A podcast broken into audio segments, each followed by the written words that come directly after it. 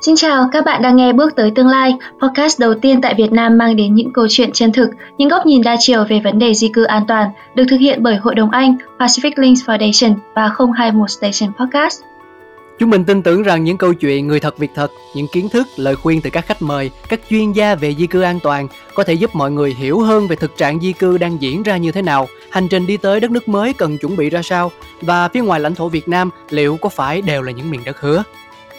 Podcast Bước tới tương lai được sản xuất với hy vọng có thể đồng hành, giúp các bạn có thêm kiến thức, thông tin để vững vàng hơn trước những quyết định rời xa quê hương đầy hào hứng nhưng cũng vô cùng thách thức.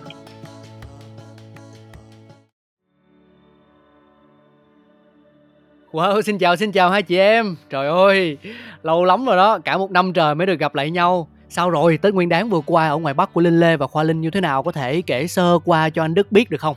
Hello anh Đức, Trời ơi, vèo một cái đã lại thêm một mùa bánh trưng nữa rồi anh ạ. Tết miền Bắc năm nay thì thực sự là rét kinh khủng luôn. Lâu lắm mới lại cảm thấy cái lạnh đặc trưng của Tết Hà Nội như thế á. Vâng, em cũng không ngờ là Tết lại lạnh như thế nên là bao nhiêu quần áo em mua trước Tết đến Tết là không có mặc được nữa. Đã thế lại còn vừa mưa vừa lạnh nên là em chẳng đi đâu được. Cho nên là tiền mừng tuổi năm nay thất thu luôn. Trời ơi, lớn đi làm rồi mà vẫn còn đợi mừng tuổi hả? Nhưng mà nói gì thì nói anh vẫn gọi là cao tuổi hơn hai bạn cho nên nếu như mà chúng ta ở gần nhau thì chắc chắn là anh cũng sẽ lì xì mừng tuổi cho hai cô gái của chúng ta rồi. Nhưng mà cũng là tại vì khoảng cách mình yêu xa quá mà nên thôi để cơ hội lần sau hai em ha. Vậy thì tụi em cho anh nợ từ khi chúng mình hết series này thì mình nhất định phải gặp mặt được không ạ? Mà nếu sớm hơn thì càng tốt ạ. Ờ, dạ không nha, tại vì, ờ, anh ghét nợ nần đầu năm lắm, anh kể cho vui vậy thôi. Ừm. Trời ơi, không, em không đồng ý đâu. Em đồng ý với chị Linh Lê, nhất định là bọn mình sẽ gặp nhau và em lúc đấy sẽ đòi tiền mừng tuổi của anh Đức đấy. Mà em phải công nhận là sau Tết Nguyên đán thì rất là nhiều người có ý định chuyển việc, không những là chuyển việc trong nước mà nhiều người còn có ý định là sẽ đi ra nước ngoài học tập hoặc là đi ra nước ngoài để lao động trong các bữa cơm ngày Tết thì em thấy mọi người nhắc đến vấn đề này khá là nhiều. Và với những cái gì mà những cái kiến thức mà em có được trong khi mà mình làm podcast bước tới tương lai thì những câu chuyện đấy em đều tham gia được cả. Ừ, cái này anh thấy đúng nha, tại vì uh, trong khu phố nhà anh thôi thì cũng có rất nhiều gia đình đang có con em học tập và làm việc tại trời Âu, cả du học và đi làm luôn đó nhưng mà em cũng phải công nhận là chính vì cái xu hướng chuộng châu Âu mà nhiều câu chuyện đau lòng, nhiều cảnh ngộ giờ khóc giờ cười xảy ra mọi người ạ. Ví dụ như là mọi người có nhớ không cái vụ mà 39 người thiệt mạng trong một chiếc container đi sang Anh ấy? Đúng rồi, vụ đó là vẫn gây ám ảnh cho đến tận bây giờ mà. Tại vì biết sao không, di chuyển là bước đầu tiên để mọi người thực hiện hóa giấc mơ châu Âu của mình. Nhưng mà thực tế thì không phải cứ lên máy bay rồi ngủ một giấc là tới nơi đâu. Với những hình thức di cư trái phép thì thực sự có rất nhiều điều phải đánh đổi luôn. Vậy thì hay là hôm nay mình sẽ cùng nhau nói về hành trình sang châu Âu nhở? Nếu như mà anh Đức và Khoa Linh có câu chuyện thực tế nào thì mọi người chia sẻ nhé. Vâng, nhưng mà trước tiên thì theo em mình phải làm rõ với nhau một việc là một cái hành trình di cư được bắt đầu không phải là ở cái lúc mà mình bước chân ra đi đâu, mà nó bắt đầu từ ngay cái khi mà mình suy nghĩ và lựa chọn ý. Ừ, nhưng mà nha anh không hiểu là tại sao mọi người lại rất là ưa chuộng trời Âu đến như vậy Thực ra thì anh cũng biết đó là một châu lục đã phát triển lâu đời, giàu có và nhiều cơ hội. Nhưng mà dựa vào đâu mà mọi người đánh giá được là châu Âu sẽ mang lại cơ hội một cách tuyệt đối cho bản thân mình như vậy ha? Em nghĩ là mỗi người sẽ lại có một đánh giá riêng, nhưng mà em thấy là riêng với các bạn học sinh sinh viên thì lý do chính là nền giáo dục hàng đầu, bởi vì châu Âu là cái nôi khai sinh ra nhiều học viện đại học đẳng cấp thế giới, mà hơn nữa thì tại các nước châu Âu, các trường đại học không chỉ là nơi học tập đâu mà còn có rất là nhiều hoạt động ngoại khóa nên là các bạn sinh viên cũng có nhiều cơ hội để giao lưu, kết bạn và đi du lịch nữa. Công nhận ạ, mà nhắc đến chuyện đi du lịch nhá, thì em phải công nhận là ở châu Âu thì việc đi lại giữa các quốc gia rất là thuận tiện. Đối với các bạn du học sinh thì lại vừa tiết kiệm chi phí mà vừa được trải nghiệm nhiều nữa, bởi vì nhiều khi là đi từ đất nước này sang đất nước kia chỉ cách nhau một chuyến xe buýt thôi. Ừ, hay là anh nghĩ nhân cơ hội này mình nên cung cấp một số thông tin về hành trình di cư cho mọi người đi ờ, để giúp cho tất cả có thể hình dung ra được một hành trình di cư an toàn là như thế nào? Mọi người nghĩ sao? Vậy thì em sẽ thử đưa ra những hiểu biết của mình về hành trình đi du học. Sau đó thì khoa linh sẽ chia sẻ thêm về hành trình di cư lao động nhé. Thường thì để đi du học các bạn trẻ cần chuẩn bị những hành trang như sau. Đầu tiên là thông tin trường học ngành học phù hợp. Trường đó có những khóa giảng dạy bằng tiếng anh hay không? Hay là bằng ngôn ngữ của đất nước đó? Sau đó thì là tìm hiểu thông tin thành phố dự định sẽ học tập và sinh sống, chi phí nhà ở đi lại là bao nhiêu, việc làm thêm có phổ biến hay không, thông tin các chương trình học bổng du học là như thế nào. Sau đó thì là tìm hiểu thông tin về thời gian học tập, các kỳ nhập học, xây dựng kế hoạch về chi phí dự tính trong một năm ở đất nước đó. Và cuối cùng thì là thông tin về quyết định xin visa du học, cách làm thẻ cư trú trong thời gian ở và học tập. Ừ, đúng rồi chị Linh Lê ạ. Còn em thấy là với cái hình thức đi làm ở nước ngoài thì nó đa dạng hơn một chút. Ví dụ như là em biết có một hình thức đầu tiên đấy là thông qua doanh nghiệp hoạt động dịch vụ được cấp phép hoạt động đưa người lao động đi làm việc ở nước ngoài. Hình thức này thì được thực hiện bởi các doanh nghiệp được Bộ Lao động Thương binh và Xã hội cấp giấy phép và đây là hình thức có thể nói là phổ biến nhất, được nhiều người lao động lựa chọn nhất khi đi làm việc ở nước ngoài. Còn một hình thức nữa mà em biết đấy là thông qua doanh nghiệp nhận thầu, tổ chức cá nhân đầu tư ở nước ngoài. Có nghĩa là có những doanh nghiệp có tư cách pháp nhân ở Việt Nam nhưng mà họ trúng thầu ở nước ngoài hoặc là các tổ chức cá nhân của Việt Nam họ đầu tư ra nước ngoài thì họ sẽ được phép là đưa người lao động Việt Nam sang làm việc tại nước sở tại. Người lao động đi theo hình thức này thì nhất định là phải có hợp đồng lao động rồi. Anh Đức thì cũng xin bổ sung thêm hai hình thức nữa nha. Đó là thông qua doanh nghiệp đưa lao động đi làm việc ở nước ngoài theo hình thức thực tập nâng cao tay nghề. Tức là người lao động phải là người đã có hợp đồng lao động ký với doanh nghiệp đưa đi và ngành nghề người lao động đi làm việc ở nước ngoài theo hình thức này phải phù hợp với lĩnh vực sản xuất, kinh doanh của doanh nghiệp cái nữa đó là người lao động tự đi theo hình thức hợp đồng cá nhân. Đây là dạng mà người lao động ký hợp đồng trực tiếp với chủ sử dụng, không thông qua bên trung gian môi giới. Sau đó người lao động trực tiếp đến Sở Lao động Thương binh và Xã hội nơi thường trú hoặc cục quản lý lao động ngoài nước để đăng ký hợp đồng cá nhân và khi làm việc ở nước ngoài thì đăng ký công dân với cơ quan đại diện ngoại giao hay lãnh sự Việt Nam ở nước sở tại. Ừ, đúng rồi chị Linh Lê ạ. Còn em thấy là với cái hình thức mà đi lao động ở nước ngoài thì đa dạng hơn một chút. Ví dụ như là hình thức đầu tiên mà em biết đấy là thông qua doanh nghiệp hoạt động dịch vụ được phép hoạt động đưa người lao động đi làm việc ở nước ngoài. Hình thức này thì được thực hiện bởi các doanh nghiệp được Bộ Lao động, Thương binh và Xã hội cấp giấy phép hoạt động. Đây là hình thức khá là phổ biến và được nhiều người lao động lựa chọn. Còn hình thức thứ hai mà em biết đấy là thông qua doanh nghiệp nhận thầu, tổ chức cá nhân đầu tư ở nước ngoài.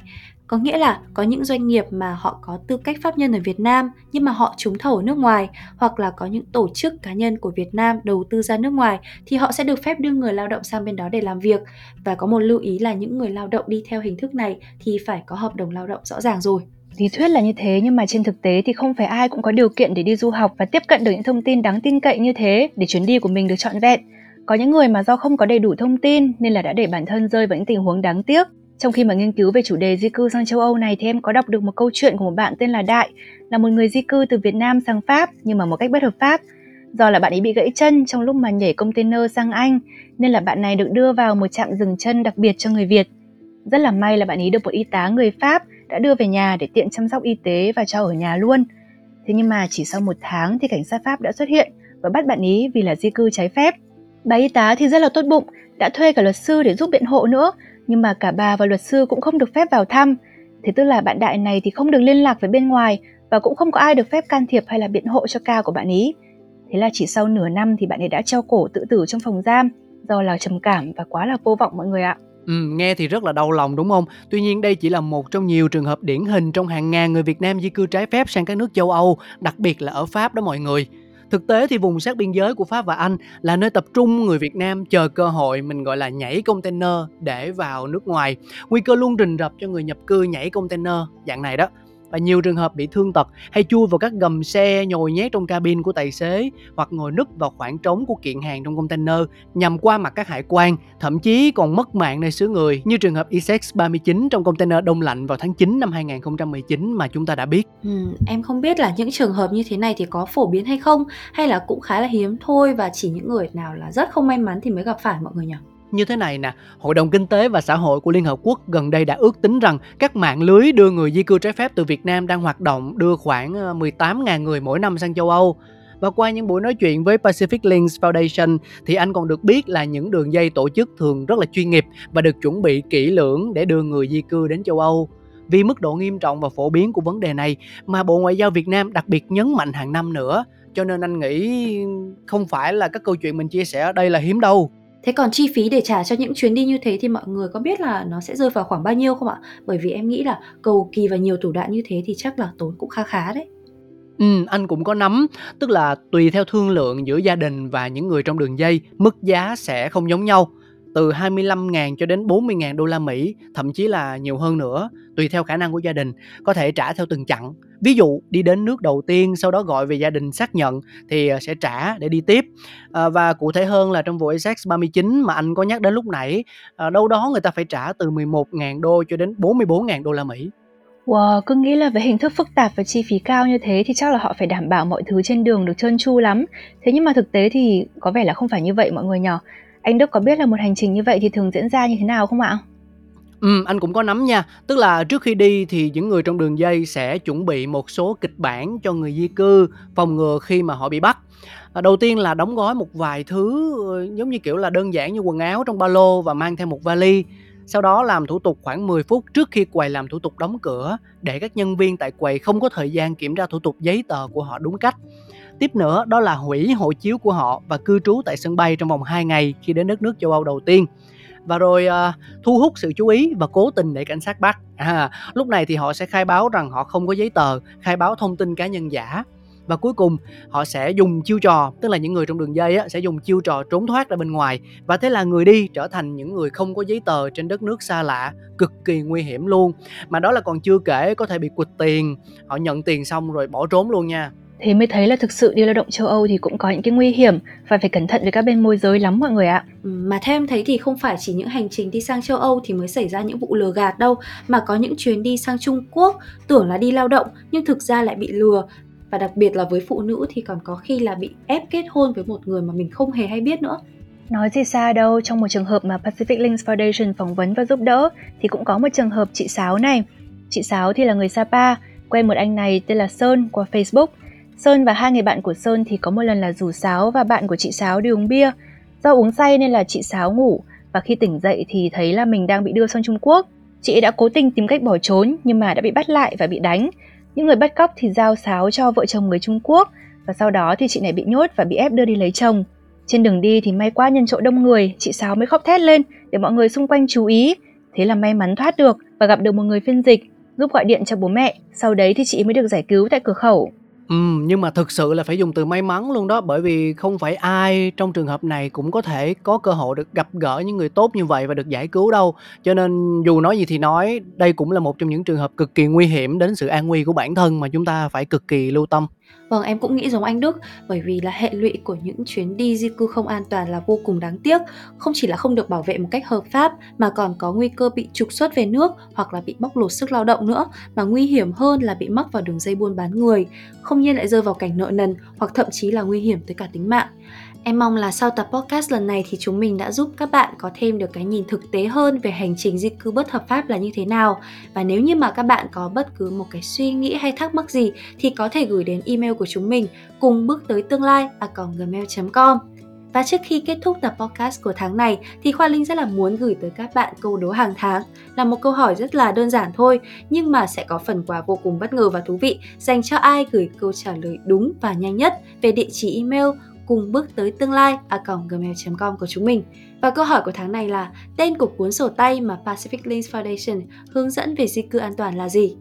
1. Sổ tay tương lai 2. Sổ tay di cư 3. Sổ tay di cư an toàn và 4. Sổ tay đi nước ngoài. Hãy nhanh chóng gửi câu trả lời của các bạn về email của chúng mình. Hẹn gặp lại mọi người ở các tập podcast tiếp theo nhé!